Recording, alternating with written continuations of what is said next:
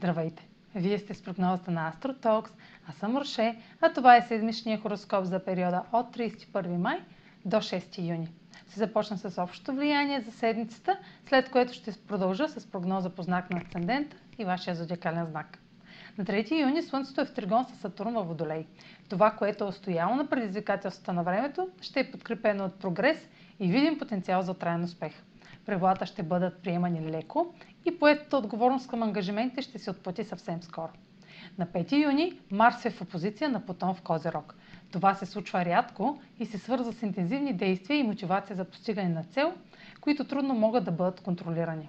Плутон е ретрограден в Козерог и има за задача да трансформира остарели правила и традиции, установени в миналото. Готовността за компромис ще наделява под контрола на властваща фигура или авторитет, което ще създава вътрешен гняв, ако не успяваме да устояваме себе си и нуждите ни.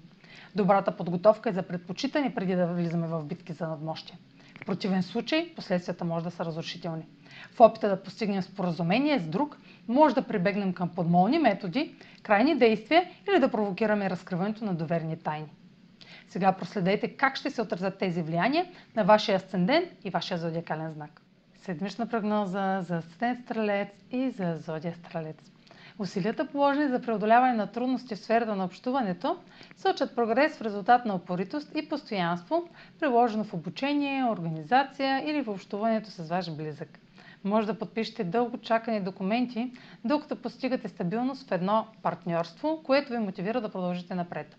Време е да получите дивиденти за това, че държите на думата си или да обмислите как да подобрите комуникацията в една връзка. Интензивните действия, положени в сферата на споделените ресурси, може да са трудни за контролиране, поради силно желание да получите заем, да прикриете таен или интимен въпрос. Ще имате волята да отстоявате мнението си, което може да се отрази разрушително върху личните ви доходи, и ресурси.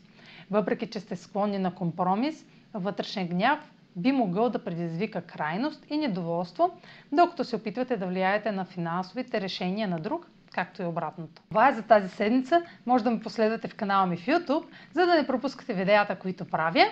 Както може да ме слушате в Spotify, в Instagram, в Facebook, а за онлайн консултации с мен, може да посетите сайта astrotalks.online, където ще намерите услугите, които предлагам, както и контакти за връзка с мен. Чао! Успешна седмица!